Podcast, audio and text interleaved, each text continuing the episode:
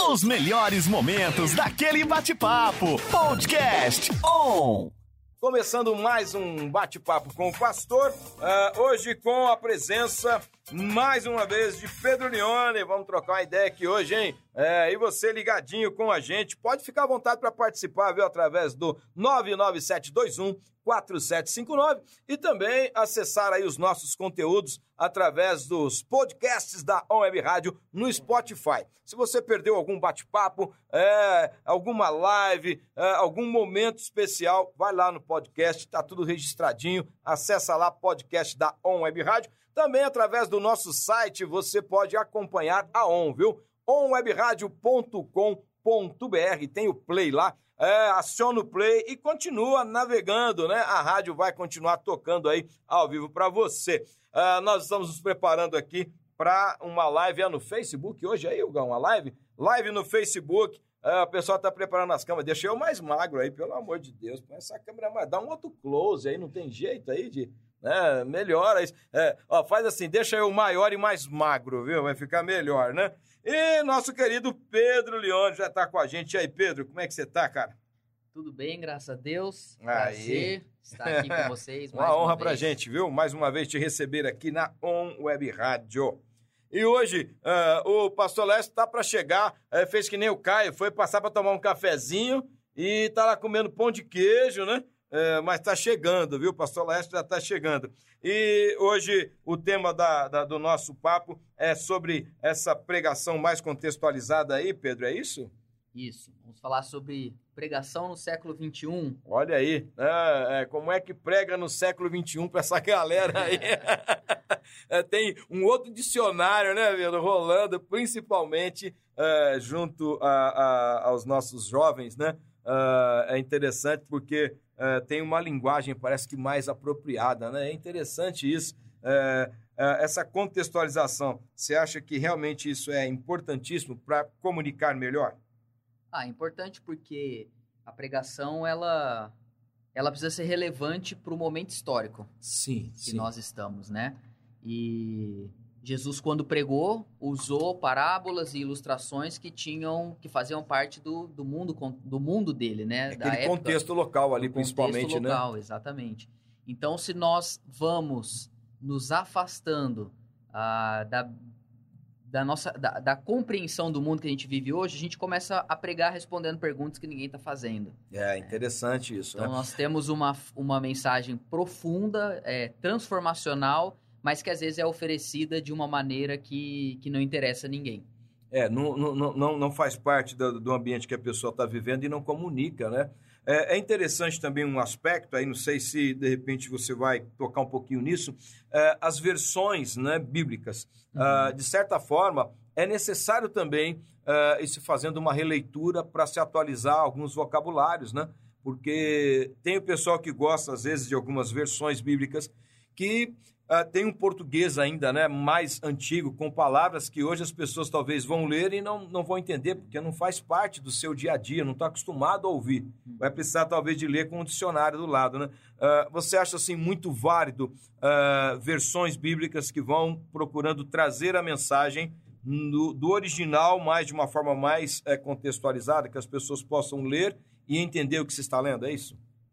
Creio que sim. Uh, hoje a gente não fala, né? Pedir, pedir, dar-se-vos-á. É. A gente não usa mais esse tipo de é. construção, né? Sim. Gramatical. É. Uh, qu quanto mais contemporânea for a, a versão, a tradução, é, mais distante ela é do grego. Tá. Então, se você quer uma tradução muito é, quando eu falo distante, eu falo da, na tradução literal mesmo. Se Sim. você for traduzir o texto literalmente, é, o grego ele é organizado, a, a, a, sua questão gramatical, muito diferente do português, né? Então, verbo, sujeito, essas questões na frase, elas ficam bem diferentes do que a gente faria em português. Então, quando você pega versões como, por exemplo, a Almeida Revista Corrigida, ou a própria Almeida atualizada, Revista né? atualizada, que já não, não é muito mais atualizada, né? É, elas são mais próximas do, do texto original porém mais distante de distante nós. Distante do, do, português que a gente está usando Exatamente. hoje, né? Aí a gente corre um risco de a gente ir para o outro extremo. E se a gente pega traduções muito atuais, elas acabam se distanciando do sentido Do original. sentido original. Desafio isso aí, né? Exatamente, e a gente começa a perder até palavras teologicamente importantes, como por Tá. exemplo, propiciação, expiação, são palavras que teologicamente elas têm um, um valor é, muito substancial. Se a gente vai para traduções muito atuais da Bíblia, a, a gente perde algumas palavras que não têm substitutos, Sim, né? sim. Então a gente tem que tentar meio um equilíbrio. Então eu deixo aqui até pro, pro nosso ouvinte a dica que, ao meu modo de ver, Tá. duas traduções, duas versões que são que tão, que caminham ali naquele meio termo. Bacana. Disso que eu tô dizendo. É. Não tá longe do original, é, mas também ah, é compreensível para nós hoje. Seria a NVI, né, Tá. a nova versão internacional, que é uma ótima versão, é, e seria também a chegou agora, nova Almeida e atualizada, a NA. Sim. Que, inclusive, para mim, hoje, é a melhor Bíblia de estudo em Tá. português. É a Tá. Bíblia de estudo NA. A gente Olha pode aí. falar um pouquinho depois disso, se quiser. Mas, para mim, hoje é a melhor Bíblia de estudo que tem em português no nosso, no nosso país. Você acredita que a, a, a NAA, ela, assim, é, comunica bem, mas está muito mais próximo do sentido original. É isso aí, Isso, né? ela, ela propõe uma, uma via, um meio termo bacana, Tá. né? É, eu... Não tem lá o pedir, pedir, dar-se vos Dar-se vos Exatamente. É. Então, assim, eu hoje eu uso basicamente para pregar na igreja a NVI e a NAA. Majoritariamente a NAA. Às vezes, dependendo da perícope, do, tre- do trecho que eu vou pregar, às vezes a NVI deixa um pouco mais claro, porque Tá. ela ainda é um pouquinho mais contemporânea que a NAA.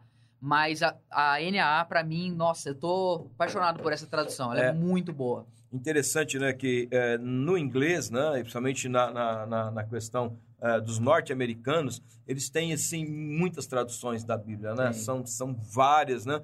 E, e uma das pessoas que usou, assim, muitas traduções variadas, né, foi o próprio Rick Warren, quando escreveu é, o livro, né, Uma Vida com Propósito, e ele explica o porquê, né? Ele diz, não, eu não fiz isso para tentar mudar alguma coisa, mas é porque às vezes a pessoa também está muito habituada a uma leitura que fica meio decorada de alguma Bíblia, né? E ele perde um pouco do sentido. Às vezes tem que pegar aquilo e trazer para uma outra tradução e de repente ele consegue ser despertado para algum detalhe do texto. Ah, e hoje com os aplicativos também é bacana, né? Você eh, ter condições de eh, ter comparativo de versões, porque ajuda muito também no entendimento, né? Aliás, como nós estamos falando sobre o nosso tema maior hoje é pregação, É, é, é indispensável ao pregador, aquele que vai preparar um sermão, consultar pelo menos aí quatro, cinco versões diferentes, né? Tá. Entre elas as mais clássicas, como a Almeida e atualizada, de repente até a revista corrigida, né? E, e caminhar também para coisas mais contemporâneas. Temos agora também aqui no Brasil a NVT, que é a nova versão transformadora. É, eu, que ia, é eu ia tocar com você sobre ela, assim, né? Ela é boa, eu acho que ela é muito contemporânea pro, pro ambiente cultico. Ela foi, ela foi mais... É, e aqui tem um desafio para nós, talvez essa é uma linha que vai percorrer toda a nossa conversa, porque se por um lado a gente precisa ter pregação contextualizada, ah, por outro lado a gente não pode abrir mão de algumas coisas da tradição, né? É, eu e acho que e- essa E que proposta são fundamentais, fundamentais, ali, né? igual eu já disse, algumas palavras. É, mesmo que eu vou usar uma palavra no púlpito que ninguém conheça e eu tenha que explicar ela, mas eu devo usar Sim, né? Eu sim. preciso explicar, eu preciso eh, tornar ela participante do vocabulário da igreja, porque Sim, sim. algumas palavras se saem do vocabulário dos cristãos, elas não se encontram em lugar nenhum mais. Então também a gente não pode, em prol de um púlpito extremamente contextualizado, abrir mão de coisas que a nossa tradição Sim, forma quem nós somos, Com né? certeza. É, eu vejo uma, uma coisa muito bacana, muito importante, é, também ah, o pregador discernir o público, né? Porque dependendo da temática da mensagem que você está trazendo, de repente você vai usar uma linguagem que é mais para o entendimento da igreja. Sim. E se você está trazendo uma, uma temática para ainda evangelismo e tal, às vezes você consegue, né? Aplicar um pouco mais, mas chegou agora o nosso jovem. Reverendo Laércio. hein? Aquele pão de queijo, aquele pão de queijo tava bom, hein, pastor Ah, Laércio? correria, correria. não era o pão de queijo, então, não. Não, Não, é a vida já pastoral, a segunda é. dose da vacina hoje. É, é. Fizemos Opa. uma visita. Passei para comprar carne com a patroa. Falei, pelo amor de Deus, eu tô atrasado. Vambora. Mas ah, parece que o senhor tomou a segunda dose da, da vacina hoje? AstraZeneca. AstraZeneca. O senhor está um pouquinho diferente. Pertinho da sua casa. Tá meio esverdeado, É, parece. tá meio esverdeado, né? Aliás, é bom você passar lá que tá dando AstraZeneca. tive que tomar a Pfizer, pastor Lécio. Ah, Uma tomou? pressão da família. Ah, passei mas- um pouco mal ontem aí, mas é, a família estava numa pressão comigo, né? Então. dizem que a dose que dá para os caras. É um metro e meio, um é- metro e meio não dá problema, não. tá vendo, Pedrão? O que, que eu passo aqui? É. Tá vendo? Aqui a gente, a gente tem um lema aqui, irmão. A gente perde o amigo, mas não perde a piada, não. Mas, pastor Lécio, a gente já estava introduzindo com, com o Pedro aqui, né? eh, essa questão dessa pregação no século XXI, né? E a gente falando um pouquinho da- das novas versões eh, bíblicas que estão aí, o Pedro falando da importância eh, desse equilíbrio, né, Pedro? É mais ou menos por aí. Tem que ter um equilíbrio, né? É, na própria contextualização. Uma coisa que você- falou, você levantou, pastor Samuel, muito que eu acho que a gente pode conversar um pouco com o pastor Laércio, é, eu, eu vejo que a gente levanta, às vezes, alguns, alguns dilemas que parece que, na, na área da pregação, que parece que a gente tem que escolher ou entre uma coisa ou outra. Vou dar um exemplo, por Tá. exemplo. Ah, eu tenho que pregar para ensinar a igreja ou para evangelizar as pessoas? Eu tenho que optar por ensino ou por evangelismo? Eu tenho que optar é, por contextualização ou por não abrir mão de algumas coisas da tradição? Eu creio que esses dilemas, na verdade, eles, eles não deveriam existir, né? Tá. Dá para pregar doutrinando a igreja e ao mesmo tempo evangelizando, né? E Sim, falando, sim. as- fazendo as coisas ao mesmo tempo, né, pastor Laércio? Não, bacana. Algum tempo nós adotamos a NVI aqui na Comunidade de Cristo, porque tínhamos entendimento que ela era uma versão mais próxima do, do grego, mais pró- próximo das línguas originais, né? E também falava bem no contexto. Hoje, essa mudança de ambiente cultural, ele é acelerado demais. Já estamos precisando buscar uma outra é, versão aí, mas não é isso que faz a diferença. Eu penso que o púlpito na interpretação e a maneira de pregar é que vai fazer essa grande diferença aí, né? Então, mas é muito importante sim ter várias versões, fazer esse comparativo, fazer uma boa exegese do texto. Isso é fundamental para que a gente faça aí uma pregação relevante. E quanto a essa questão de discernir se vamos pregar para evangelizar, para doutrinar, ou coisa parecida, né? É, eu penso que cada tempo e cada público, né? É, há o pastor discernir o momento da igreja, né, do seu público e fazer com que isso seja contemplado, seja num culto especial, né, é aberto para uma finalidade, ou então fazer isso de uma maneira, vamos dizer assim, como que um leque, né? Abordando as várias vertentes Deus vai dar graça para isso dentro de uma, de uma palavra. Às vezes até, né, pastor, uns desafios que a gente enfrenta aqui, talvez o Pedro enfrente lá também, quando você tem um público muito eclético, né, tanto de faixa etária quanto às vezes, né, eh, de, de, de condição social e por aí vai, né, onde você às vezes, se for muito erudito, né, você perde a pessoa mais simples, se você muito simples, você perde aquele que tem um pouco mais de cultura, sempre é um grande desafio Ser eh, a pregação, não é pregador fácil, não né? É, não é mole, não. Agora, nesse nosso tempo, tá fácil pregar, né? É muito coaching, é muito motivacional. O que, que você acha? Eu acho horrível. Eu acho que a gente precisa, precisa resgatar o, o entendimento que quando a gente é chamado para pregar, a gente é chamado para ser expositor bíblico, né? Não para falar sobre nós nem as nossas opiniões. Então, é, re- resgatar essa ideia de que, ah, Deus me chamou para pregar, né? Aí eu pregar o quê? Pregar a palavra dele. Então, precisa haver esse entendimento inicial, né? Na, na mentalidade dos pregadores. E a gente precisa deixar com que o texto bíblico ele se torne compreensível às pessoas. E aí Sim. eu acho que a versão, aí no fim a versão que a gente está utilizando, ela acaba até se tornando secundária, porque se você é um bom expositor bíblico, você prega bem na revista e corrigida, Sim, sim, né? sim, Porque-. Afinal, porque se fosse só para ler o texto, não precisaria da pregação, né? É, é. Então nós estamos ali justamente para criar uma ponte entre o mundo contemporâneo e o mundo bíblico. Aliás, John Stott define pregação assim. Ele diz: pregar é, é criar ponte entre o mundo bíblico e o mundo contemporâneo. Se você só fala do mundo contemporâneo, você não pregou. Se você Tá. só fala do mundo bíblico, você também não pregou. Porque pregar é criar essa ponte entre os dois mundos. Né? É, existe um, um- um aspecto também, né, para aquele que prega, que é o momento da pregação mesmo, né? Porque às vezes você pode até é, preparar uma boa mensagem, você é às vezes um teólogo muito capacitado, né? mas às vezes não tem a habilidade do pregar, né? Que é o Isso. sobrenatural naquele momento que extravasa qualquer esboço, que extravasa qualquer preparação, É. vai além, né? O espírito agindo. Você vê assim também? O Martin Lloyd Jones, ele, ele tem uma frase que ele diz assim: toda boa pregação começa com um bom sermão. Então aqui a gente teria que separar já uma coisa. Uma coisa Sim. é pregação, outra coisa é sermão. Isso. O sermão é o preparo, o É. sermão.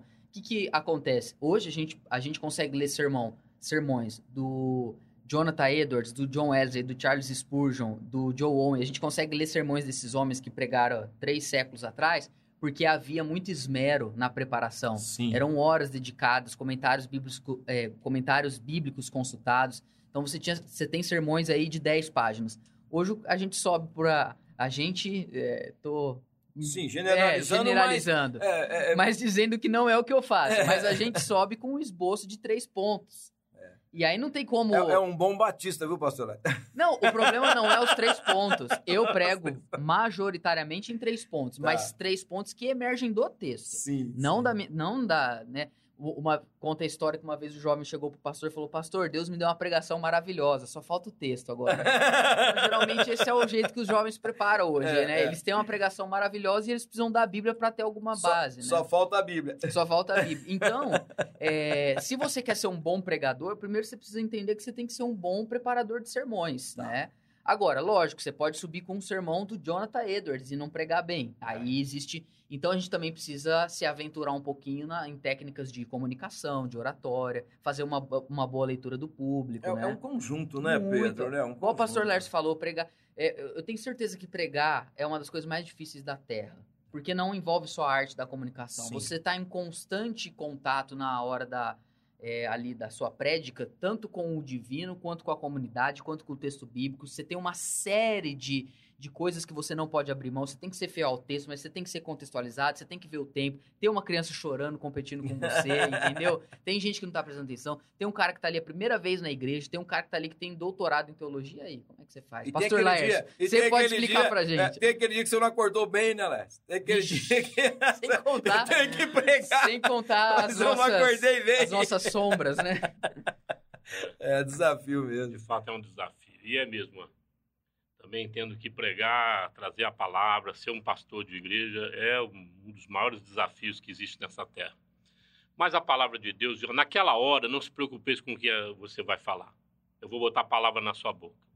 Então a gente prepara, se esmera, Sim. faz direitinho a nossa lição de casa e coloca na mão de Deus, Senhor, está contigo agora. Amém. É. Eu costumo falar para a liderança, o pessoal dos nossos discípulos, para eles prestarem atenção eh, no meu esboço, né, que eu proporciono a eles pós-pregação, e o que foi pregado. Eles vão perceber que existe muito acréscimo, e às vezes não fui fiel àquilo que eh, eu havia eh, colocado ali para seguir, porque tive um rema diferente no Sim, momento da palavra. sim. Então, esses remas diferentes, a palavra que vai ser articulada, ela precisa estar, vamos dizer assim, é, ter um suporte de oração, de vida, é, de reflexão, é, também de preparo acadêmico, mas, acima de tudo, de intimidade com Deus e testemunho próprio, né? no sentido de você estar vivendo ou estar disposto a viver aquilo que você está falando. Aí, então, ela faz toda a diferença. O Espírito Santo vai aplicar essa palavra para o doutor, vai aplicar essa Sim, palavra para aquele que é iletrado, né, para aqueles que é, estão tramitando em outras áreas ou chegando ali, caindo de paraquedas sem saber o que está acontecendo. E- e- O e- Espírito Santo vai fazer essa obra aí, porque para nós. não, não é humano, né? Não, humana- humanamente impossível, não Impossível. dá para fazer. É, é interessante, talvez o Pedro eh, já teve esse sentimento. Nós, pastores, às vezes temos esse sentimento, né? Rapaz, preguei mal pra caramba, não era nada disso que eu tava imaginando. É. Fica frustrado. Aí o irmãozinho fala: Que benção, hein, pastor? Acontece lá, E tem o não. inverso, né? E Você inverso. desce e fala, hoje eu arrebentei, Arrebentei. ninguém fala nada. Tem uma ilustração que a É. gente conta, né?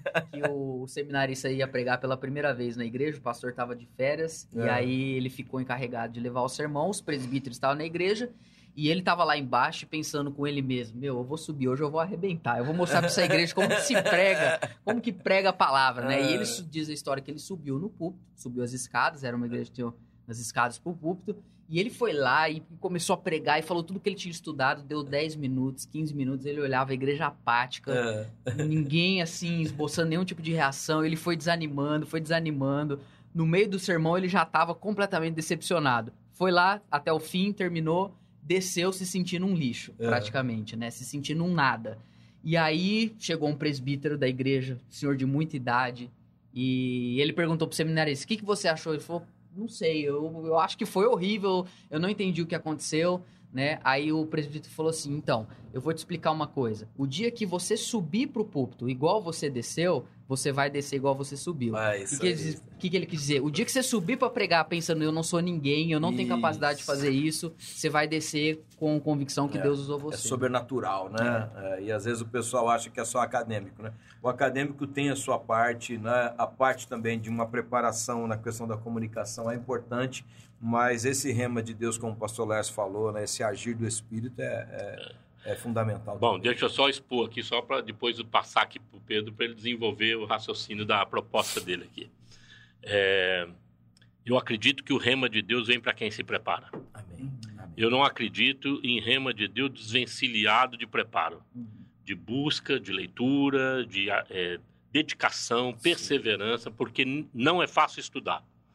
Não é poucos gostam de estudar. Poucos têm esse chamado de mestre. Não é muitos não, não são muitos não. Então é é por isso que eu falo para o pessoal aqui na, na igreja, se prepare e depois e dependa de, de Deus, dependa, dependa do Espírito. De Deus, né? E... Que Deus faz o resto, mas você não pode deixar de se preparar. Sim, sim. Mas vamos lá, vamos falar essa pregação do século XXI, isso é um problema, hein? Quer dizer, se a gente prega o evangelho... Ou uma solução, pastor. Eu vou dar uma estigada aqui, né?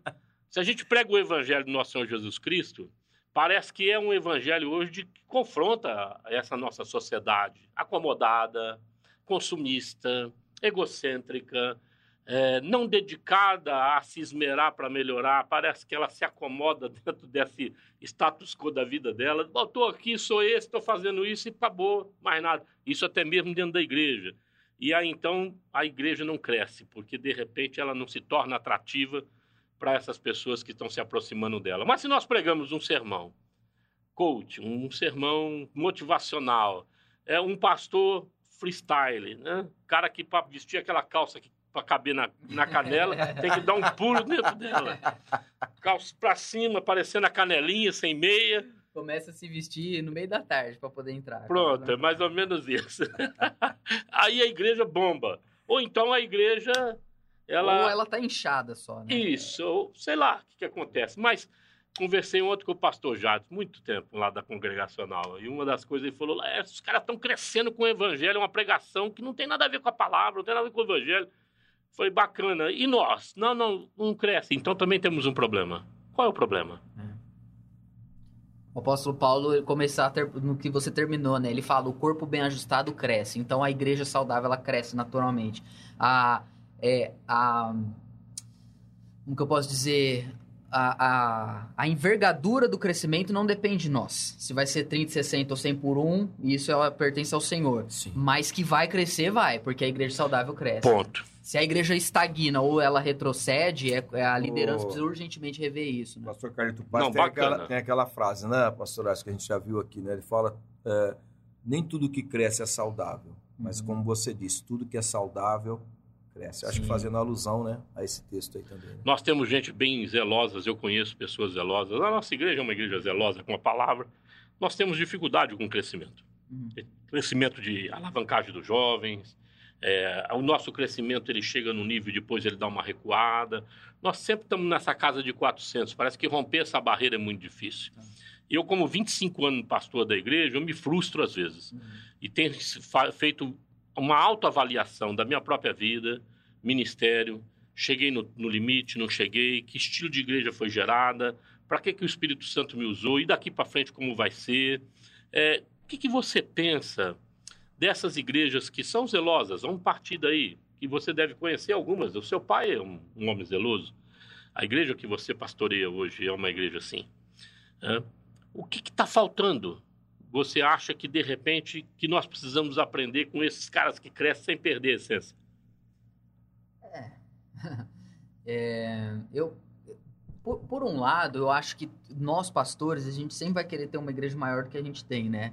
Eu tô lá com os meus 200 e se eu pudesse ter mais, eu gostaria. Eu gostaria de Eu quero chegar nos 400 um dia também. Graças né? a Deus. É, né? mas me parece que, uh, eu não sei, talvez exista, exista uma, uma medida de graça da parte de Deus no nosso ministério que às vezes a gente também precisa uh, entender qual é e eu, eu, eu, fiz aniversário agora em setembro, uma. Agora setembro não, né? Nós estamos em setembro ainda. Uma frase que, que, me, que eu escrevi para mim é sonhar com contentamento. Eu acho que isso é, resume bem. A gente sempre tem que sonhar, almejar, buscar que a igreja cresça, mas ao mesmo tempo estar tá contente com aquilo que a gente está vivendo e tal.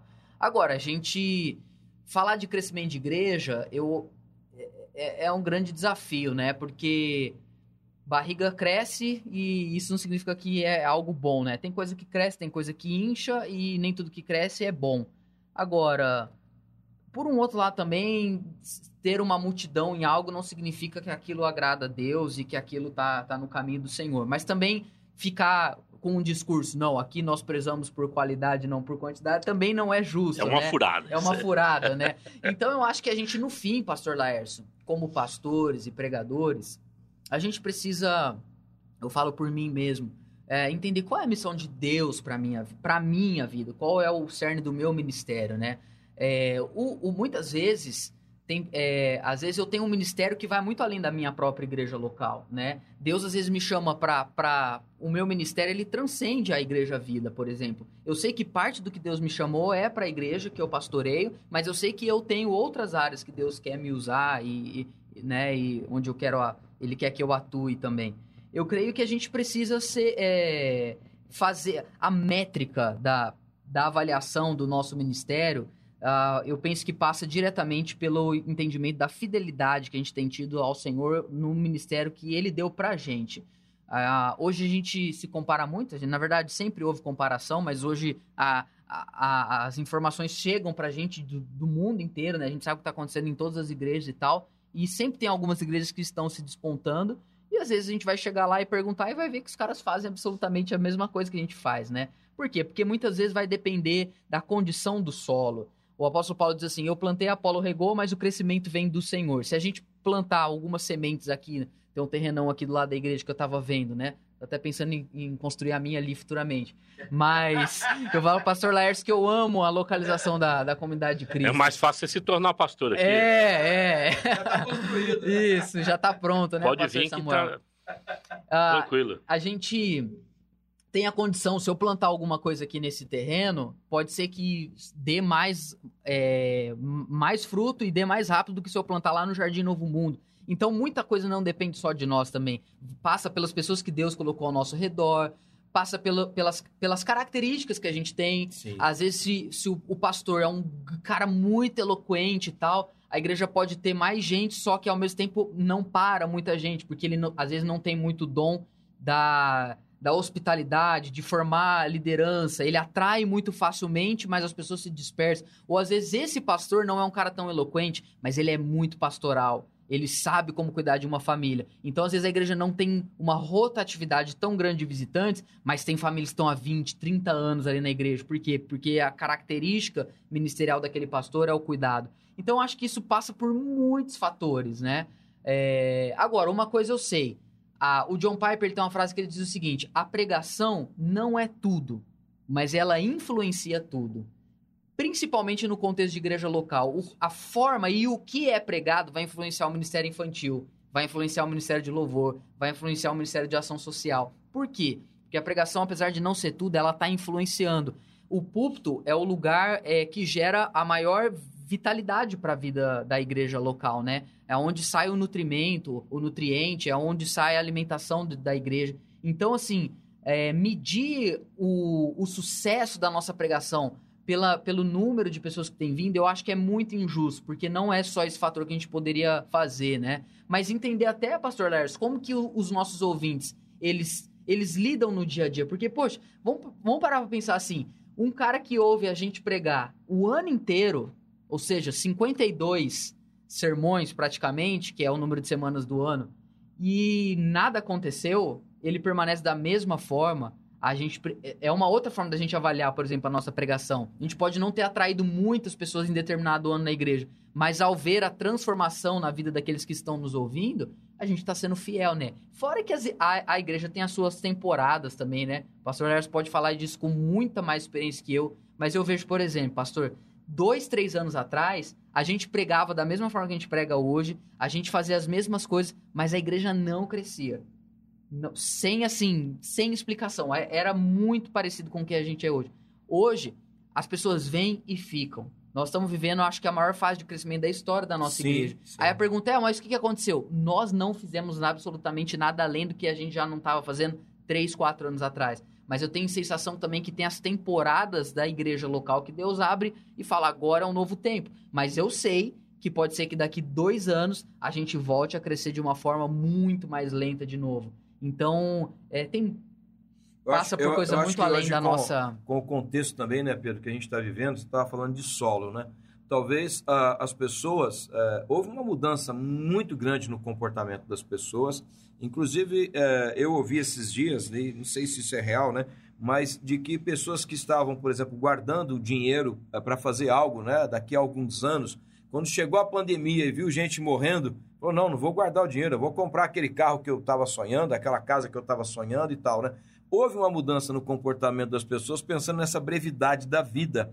E fora aqueles que é, perderam entes queridos, né? Aqueles que estão sofrendo muito.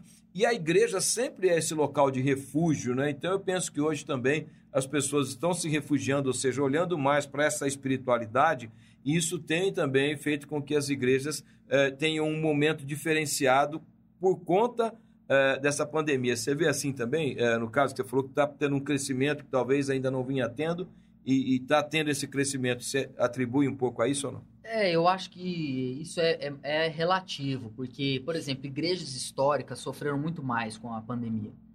Há igrejas que fecharam as portas em março do ano passado, quando abriram o povo não voltou, né? Uhum. Então, assim, e outras igrejas, eu acompanho uma igreja no Rio de Janeiro, por exemplo, de um, de um pastor que eu gosto, que ele ficou um ano e meio fechado. Ele abriu agora, é, esse mês de setembro. Eles vão batizar 400 pessoas. Olha aí. Só por causa do culto online. Olha. Então, tudo, só que isso tem tudo um histórico tá, que vinha tá. sendo semeado nos últimos anos sim, e tal, né? Sim. Agora, uma coisa que eu acho que tem a ver com o assunto que a gente está falando, e isso também é que a gente está trabalhando aqui, o povo, as pessoas sempre vão estar tá de um jeito, é, dependendo do mundo que a gente está vivendo.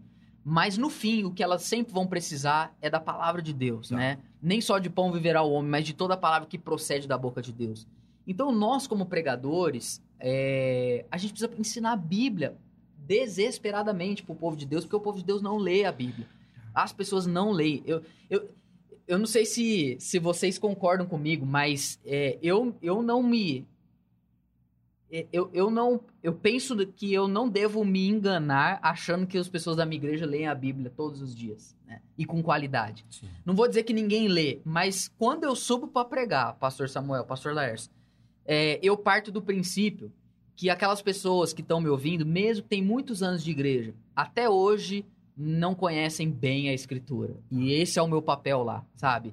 Às vezes a gente parte do princípio é, isso é quando a gente prega muito voltado para dentro, a gente tem muito esse. A gente fala assim, pô, irmãos, porque vocês sabem, né? Como era na época do tabernáculo? Não, eles não sabem. Tá. Sabe? Irmãos, como vocês sabem, o apóstolo Paulo, ele fala isso, não, eles não sabem. Você já conhece o texto.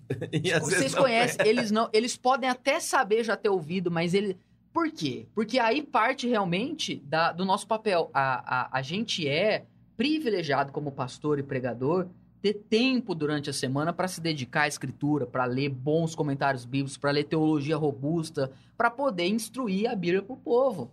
Né? Eu sei que todo mundo tem Bíblia em casa, as pessoas leem, mas as pessoas não têm o, a formação teológica que o pregador tem. Por isso, subir no púlpito para pregar coach é, é, um assassinato que a gente está cometendo com a igreja. Sim. Eu prefiro que a igreja esteja vazia, mas eu esteja ensinando a Bíblia, porque se o pastor não valorizar a Bíblia no púlpito, a igreja não vai valorizar ela em casa. Sim. Entende isso? Como que, eu, como que a pessoa vai, ah, eu vou ler a Bíblia aqui no meio de uma quarta-feira nebulosa que eu tive, se nem no púlpito o pastor prega, né? Então, assim, a gente precisa voltar a valorizar a escritura, a mostrar a construção do texto bíblico. Não é fácil. Não, pregar assim é muito desafiador. E ser contemporâneo fica mais difícil ainda. Mas às vezes, pregar até menos tempo, mas ir mais profundo em um versículo, talvez. A gente tem a vida inteira aí, né, para pregar, para ensinar para a igreja, não precisa ter pressa. Hoje eu me rendi um pouco à, àquela pregação que tem um. que pega um, um trecho da Bíblia e caminha por ela. É, eu não vou chamar de pregação expositiva porque você não precisa pregar verso por verso para a pregação ser expositiva. Você pode é, pregar expositivamente pegando ideias centrais ali do texto. Não precisa explicar a vírgula. É, exatamente. Então, assim, mas hoje, por exemplo, nós estamos no Sermão do Monte lá na, na nossa igreja. Gente, quem nunca ouviu o que Jesus falou, deu um tapa na face, vira outra, pediu a capa, dá isso também. Todo mundo já sabe disso, mas as pessoas não vivem isso. A igreja não pratica. A palavra não ganhou o coração da maior parte das pessoas que todo domingo vão para a igreja. Então a gente precisa, nós como pastores, ter na nossa cabeça que o que a igreja realmente precisa é da palavra de Deus. Não é muito o que a gente tem a dizer e opinar sobre o que está acontecendo no mundo. E aí, é, hoje eu, uma, eu sentei com meu pai, eu encerro a minha fala aqui, a gente chegou à conclusão que a igreja ela tem sido pastoreada hoje pela palavra. A gente tem isso muito forte no nosso coração. A gente sobe para explicar o texto para a igreja. E é engraçado porque esses dias eu preguei sobre divórcio. É um assunto extremamente polêmico Sim, no mundo que a gente vive complexo. hoje. Pô, se falar de divórcio, falar que se você divorciar sem ser por imoralidade sexual, você tá em pecado, ou você pecou, né, para ser na verdade mais honesto com o texto, você pecou. Ninguém quer a, a, gente quando vai, a gente vai como pastor vai orar durante a semana e pensar, Senhor, o que, que o Senhor quer que eu fale para a tua igreja nessa nessa semana? Dificilmente a gente vai pensar, ah, vou falar sobre inferno. não, não vamos falar sobre isso. Vou falar sobre ansiedade, depressão, tristeza, porque é. o povo está sofrendo. Só que, às vezes, a pessoa está com câncer e o câncer está gerando dor de cabeça. E a gente vai lá e dá dipirona.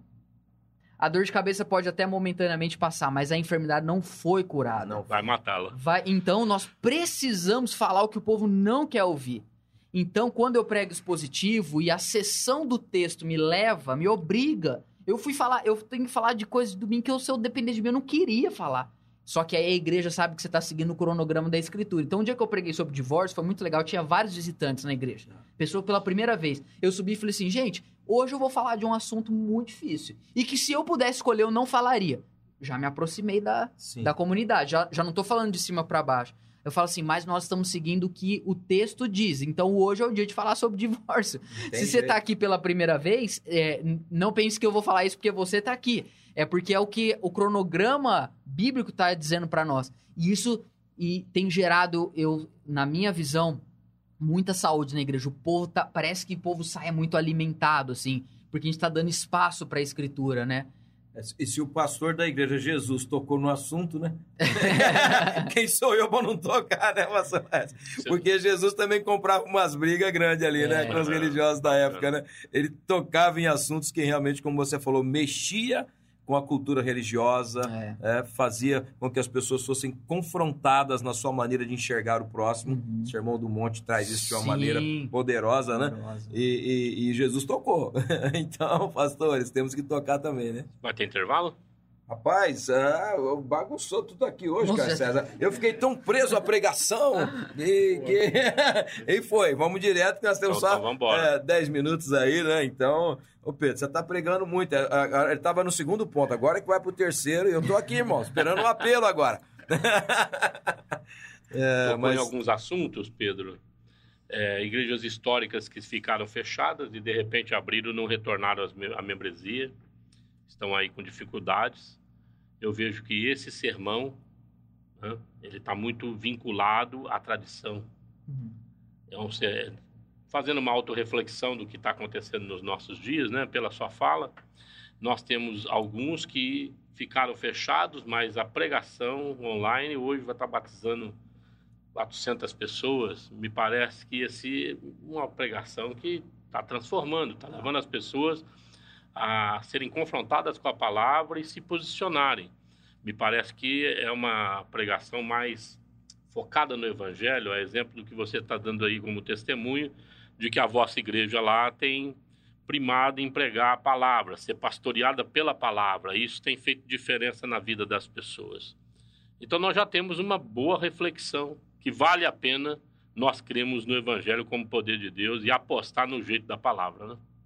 Com certeza. E aí tem que começar de nós, pregadores, acreditarmos realmente que subir para falar que Jesus ensinou que o seu sim seja sim, que o seu não seja não, é algo que é relevante para os dias de hoje, né? Sim. Então a gente precisa. Eu, foi engraçado porque eu preguei esse texto no, naquele dia que teve Brasil e Argentina e o jogo foi cancelado, né? Por quê? Porque um dos na verdade, depois foi descoberto que não foi nem culpa do atleta. Parece que alguém da comissão da Argentina tinha colocado que um dos jogadores não tinha vindo da Europa e ele tinha vindo.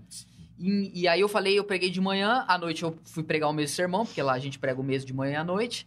E aí eu já, fal falando sobre o nosso sim ser sim, o nosso não não, eu já tinha um exemplo ali que tinha acontecido no meio da Olha tarde. Aí.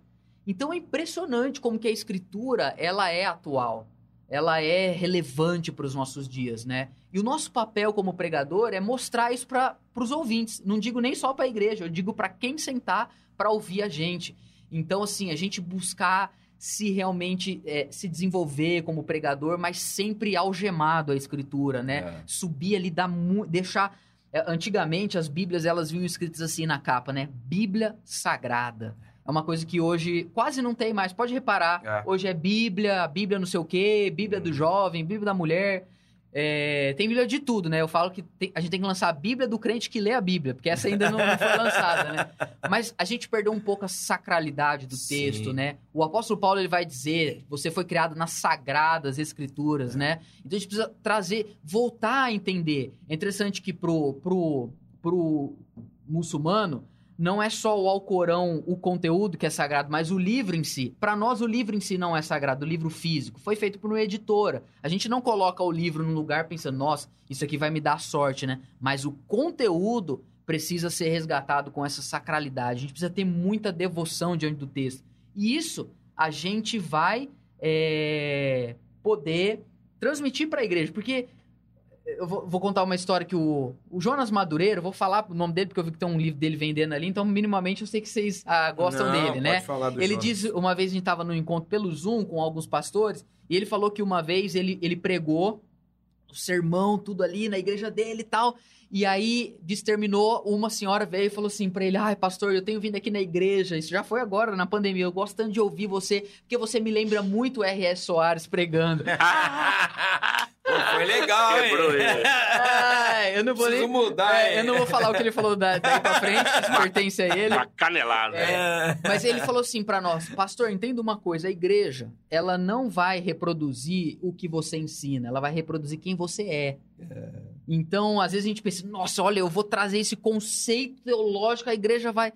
as pessoas não absorvem. Não, não, é, não é a sua, o seu brilhantismo em, em transmitir a ideia que vai gerar a vida na igreja. Mas se você está pregando e, e, o cara senta ali, ele.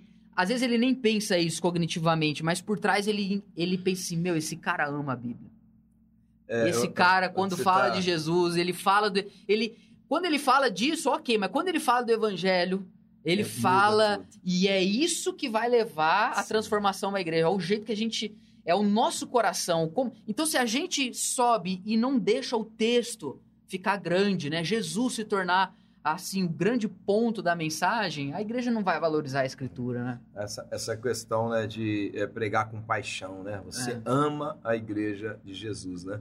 A gente não vai ter muito tempo, não, mas tem uma coisa interessante, né? A gente percebe Pedro naquele momento ali, quando é, o Pentecostes, Pedro então traz uma mensagem, né? E não precisa nem fazer apelo, né? Uhum. O pessoal mesmo se apelou, né? E agora o que a gente faz, né? E depois a gente vê Estevão também pregando uma mensagem maravilhosa e foi apedrejado, né? Então, assim, é interessante essa questão do pregador, porque muitas vezes você entrega tudo no público e às vezes não tem a mesma resposta, né? Vou, é vou falar, você está falando isso, eu preciso dizer isso, que essa semana eu aprendi a diferença entre resultado e recompensa. Eu é. nunca tinha pensado sobre isso. Muitas vezes a gente prega ou a gente lidera para ter resultado. E a grande verdade é que a maior parte da, do resultado não depende da gente, mas a recompensa nós vamos ter. Você pode ter sido fiel a Deus por 40 anos da sua vida, no seu ministério ou no seu trabalho, e não ter o resultado que você gostaria. Mas não ter o resultado não significa que você não vai ter recompensa. Glória né? a Deus, isso é E eu acho que é isso que nós precisamos como pregadores, ao sermos fiéis à palavra, a, ao ministério que Deus deu pra gente, visar a recompensa muito antes é, do resultado. Isso né? mesmo. Porque o, o, o mundo tem essa visão do resultado, né? É. As pessoas naturalmente uh, têm uma empresa, puxa, quer ter um grande resultado, né? Uh, tem um empreendimento qualquer, ou, por exemplo, investe em estudo, em formação, sempre pensando em resultado. resultado. Mas a Bíblia nunca falou de resultado. Fala né? de recompensa. Sempre de recompensa. Aquele que busca o seu pai em secreto, o seu pai o recompensará. recompensará. Aí, é, bacana. bacana. Ô, Pedro, deixa eu passar para você aqui algo que eu ouvi você falar que gostaria que você estivesse elaborando aí um raciocínio em torno disso. Da singularidade do pastor. Né? Então, o meu chamado, meu ministério, qual o perfil, não, não, não abrange só a igreja local, ele se estende também a outros nichos da sociedade e também da sociedade do reino, vamos dizer assim, né? vamos tratar dessa maneira. É, então não dá para mensurar os frutos e para onde vai esse ministério, o impacto que ele tem, não é só na igreja local, é, vai além disso. O que, que você me diz da questão do pastor não observar sua singularidade e ficar aí adotando programas para sua igreja, adotando aí sistemas né, que ele vê dar certo em uma e de repente pode dar na dele. Me fala alguma coisa sobre isso, porque eu acho que isso aí, olha, rapaz, tem atrapalhado muito a pregação deste nosso tempo aqui. O Hernandes Dias Lopes, no livro dele Pregação Expositiva, ele cita o E.M. Bounds, que tem vários livros sobre oração pela editora Vida, e ele diz, o, ele citando Bounds, ele diz assim: Deus não unge métodos, Deus unge, unge homens. Então, o unção não está em método nenhum, mas na fidelidade que a gente tem para com Deus, né? Uh, subir no púlpito para pregar método de igreja é um, assass é um assassinato é, é lento para a igreja e para o ministério do pastor, né? É, tem coisa que deu certo aqui não vai dar certo lá. Eu posso dizer isso com propriedade porque a gente já tentou ser uma igreja Ctrl-C, Ctrl-V, de um modelo de celos e tal. Foi, foi, foi o sepultamento do nosso olha ministério. Aí, olha aí terrível isso, né? Então, assim, e não quer dizer que o método seja ruim. Ah, deu certo lá na Colômbia, deu certo lá é, no Pará, deu certo lá nos Estados Unidos. Legal, mas não quer dizer que a gente tem que fazer isso, porque Deus não unge métodos, Deus unge homens. Então a gente precisa ter uma, uma uh, honestidade muito grande para poder se colocar diante de Jesus e fazer a pergunta para ele: por, por que, que o Senhor me chamou? e olhar para as nossas capacidades, as nossas ah, habilidades, ver aquilo que a gente é bom, né? E não tentar construir um ministério em cima de algo que deu certo, senão é puro pragmatismo da nossa parte, né? Eu acho que isso tira um peso tão grande de nós, saber que a gente foi chamado para ensinar a Bíblia, cuidar do povo de Deus. A esse, forma que a gente vai fazer isso é, é muito Esse secundário. singularismo que o pastor Lars está citando, que é tão importante, né? Uh, o pastor realmente, por exemplo, ter uma, uma clarificação, né, segundo a palavra, por exemplo, do que é o primeiro dom dele. Né? Uhum. Porque talvez ele até está no ministério tentando exercer o pastorado, mas às vezes ele é um mestre, às vezes ele está tentando exercer uh, um trabalho mais evangelístico, e na verdade ele é mais pastor, né? Isso também tem relevância, não tem? Tem, tem relevância. Eu acho que uma coisa que, uh, que a gente pode fazer para minimizar muito esse, essa questão é, é voltar para para as bases do ministério pastoral, né? ah, que é ensinar, ensinar a Bíblia e poder também cuidar do povo de Deus, tá. sabe? Outra coisa, parar um pouco de, de, de, parar um pouco, não é parar totalmente, porque é uhum. bom a gente ler livros sobre pastores de grandes igrejas e para ter insights, ideias, isso é bom. Mas isso não pode ser a nossa base de leitura. Temos que ler boa teologia. Os pregadores precisam ler teologia boa para sempre. Né? Eu estou lendo um livro do Charles Spurgeon falando sobre lições aos meus alunos. Ele diz que o pregador ele não é como uma, uma caixinha de música que você dá corda e ela vai se sustentando por um bom tempo. Ele diz que a gente é como um instrumento de sopro. Ou seja, se o Espírito Santo não soprar, acabou ali na não hora. Não tem reserva. É. é todo dia eu me encher de boa uh, base bíblica, de boa teologia, ler os, os reformadores, ler, ler a raiz da, da onde a gente veio parar um pouco de ler só coisas atuais, só igrejas que cresceram. Não, ler, ler coisa boa, sabe? Ler coisa robusta.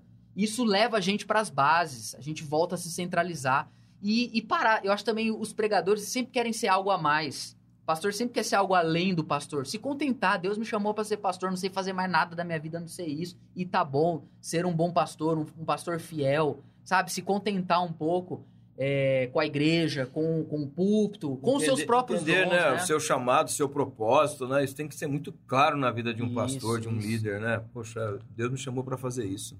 Só para fazer um gancho, Bis- Bispo Macalister, já falecido, né? Sim, sei. ele dizia assim que o pastor é a voz de Deus na igreja.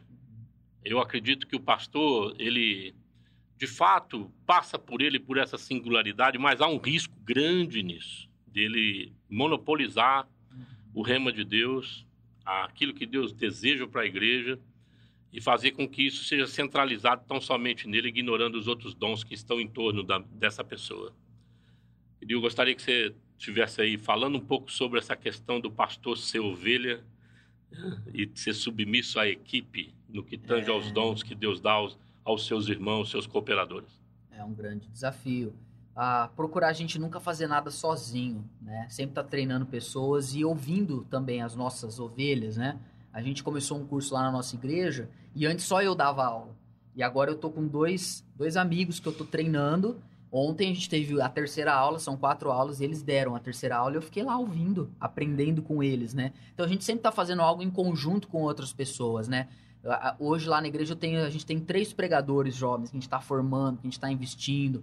Um deles se converteu lá na igreja ainda criança, muitos livros que a gente deu para ele.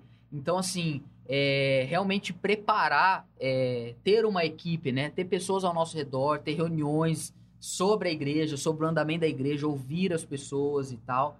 É um grande desafio, porque senão a gente realmente centraliza a igreja na nossa, na nossa figura, né?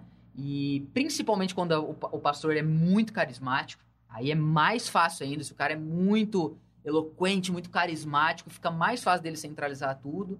Ah, mas entender que um dia a gente vai sair e nós não vamos ficar. Tem um livro que eu indico, deixo aqui né, como minha última indicação, que é a Arte de Pastoreado, David Hansen. Ele é um discípulo, foi um discípulo aí do Eugene Peterson.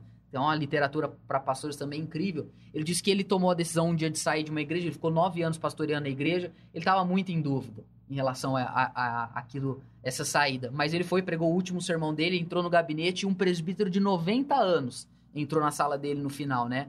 Tava lá quando ele chegou. Aliás, quando eu li isso, eu fiquei pensando, onde estão as pessoas de 90 anos nas nossas igrejas? Porque se a gente também só constrói para a juventude, não ter essas vozes fazem muita falta. Sim. Enfim, aquele homem entrou na sala dele e falou assim: David, você fez certo em sair. Porque você veio aqui cumprir um propósito e você cumpriu. E agora você vai embora. E o que vai acontecer daqui para frente não é tanto mais a sua responsabilidade. Então, eu acho que nós, pastores, a gente tem um- uma tensão que a gente tem que equilibrar. Por um lado, a gente nunca pode fazer nada sozinho e nunca centralizar a igreja em nós. Mas por um outro lado também saber que tem coisas que Deus deu para nós que não adianta tentar reproduzir para outros, que é nós. Não adianta querer que, ah, vocês têm que continuar fazendo do jeito que eu fazia. Não. Isso foi algo que Deus deu para mim.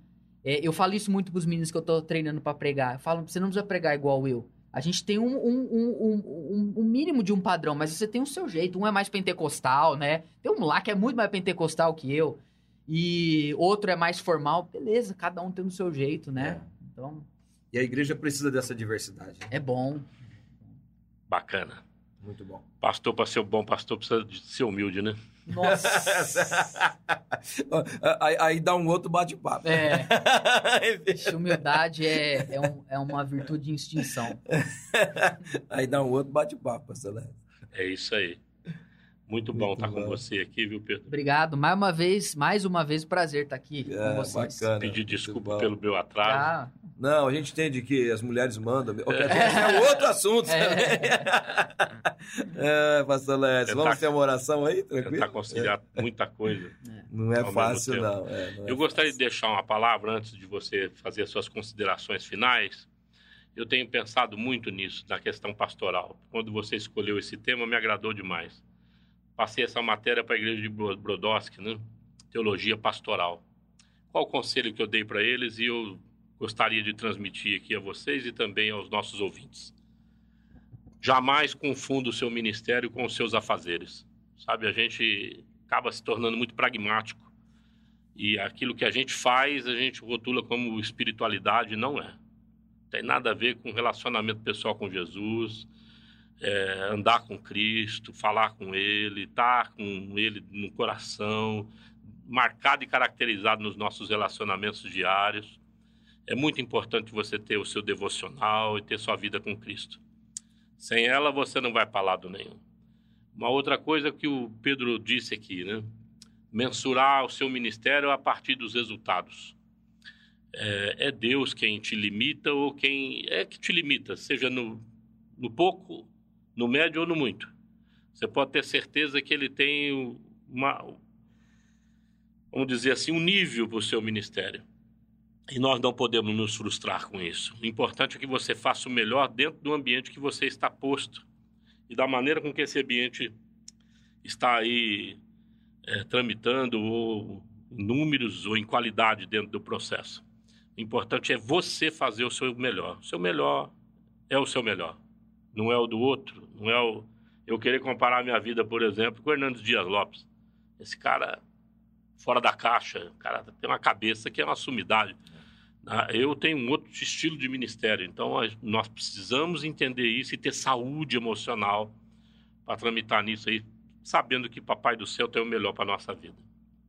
Só as considerações finais, Pedro, e vamos ter uma palavra de oração. É, é, precisamos de pregadores, de uma nova geração de pregadores, é, mas não pregadores de, de YouTube na verdade, a gente nem tinha falado, nem era o nosso tema, mas acabou. A gente acabou indo para isso, né? E eu acho que é de Deus.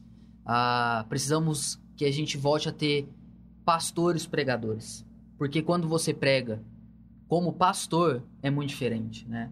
Ser itinerante, conferencista, é legal, tem o seu lugar, mas a igreja não tem precisado disso, não.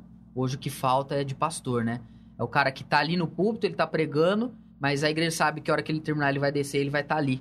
É. E a gente pode dar sequência. Eu falo que a, a, pregação, ela é como, como uma, um remédio geral que a gente dá para a igreja, né? Mas o aconselhamento é a cirurgia local. Então tem muita coisa que começa na pregação, mas vai ser realmente sanada no gabinete. Então, Sim. quando você é pastor, você faz o caminho do púlpito para o gabinete, esse caminho é o que gera realmente cura total na igreja. A gente tem precisado de jovens não é que querem pregar, mas que querem pastorear e por isso querem pregar, né? Isso vai fazer toda a diferença para o nosso é, futuro. O, o, desafio de pastorear também é gigantesco, né? É, o de pregar, talvez a pessoa até já se veja um pregador, né? É. E é, só olha aquele momento, porque às vezes é atraente, né? É. é mas não é isso que a igreja talvez precise. Sim. Vamos orar? Vamos. Fica à vontade. Pode orar. Senhor, nós te agradecemos, Pai, por esse tempo Amém, falando pai. de coisas que tem muito mais a ver com o Senhor do que com a gente. É verdade. É um privilégio a gente estar tá aqui nessa manhã, nesse início de tarde, podendo falar de assuntos que nós também não dominamos, que também temos as nossas dúvidas, também muitas vezes nos entristecemos, também muitas vezes questionamos o nosso próprio chamado. É verdade. Sim. Mas é também isso que nos leva a depender de Ti dia após dia, Senhor. Abençoe, Pai, a tua igreja, porque quando nós falamos dela, apesar de falarmos de coisas que ela precisa melhorar, sabemos que o Senhor é o dono, Senhor da igreja. Glória a Deus por isso. Então, Pai, levanta, Deus, pastores, pregadores, homens, mulheres, pregadoras também do teu evangelho, que nós possamos ter um púlpito é, que valoriza a tua palavra, porque Amém. eu sei, Deus, que a, a, pregação ela não impacta apenas a igreja, ela impacta a cidade. Amém. Então, se o púlpito é bom, a cidade vai se tornar melhor, Pai. É que o Senhor nos dê graça de vermos, Pai, mais e mais pregadores fiéis à tua palavra se levantando para abençoar o teu povo. É o que nós te pedimos em nome do Senhor Jesus. Amém. Amém. Bênção de Deus. Bênção de Deus. Muito bom esse esse tempo aqui, né? E para você, Radionauta, que continua com a gente, ó, tá chegando aí o Sem Parar, viu? É, na sequência agora é, do bate-papo com o pastor, você tem o Sem Parar. Continua ligado com a gente na On Web Rádio, tá todo mundo ligado. Você ouviu Podcast On.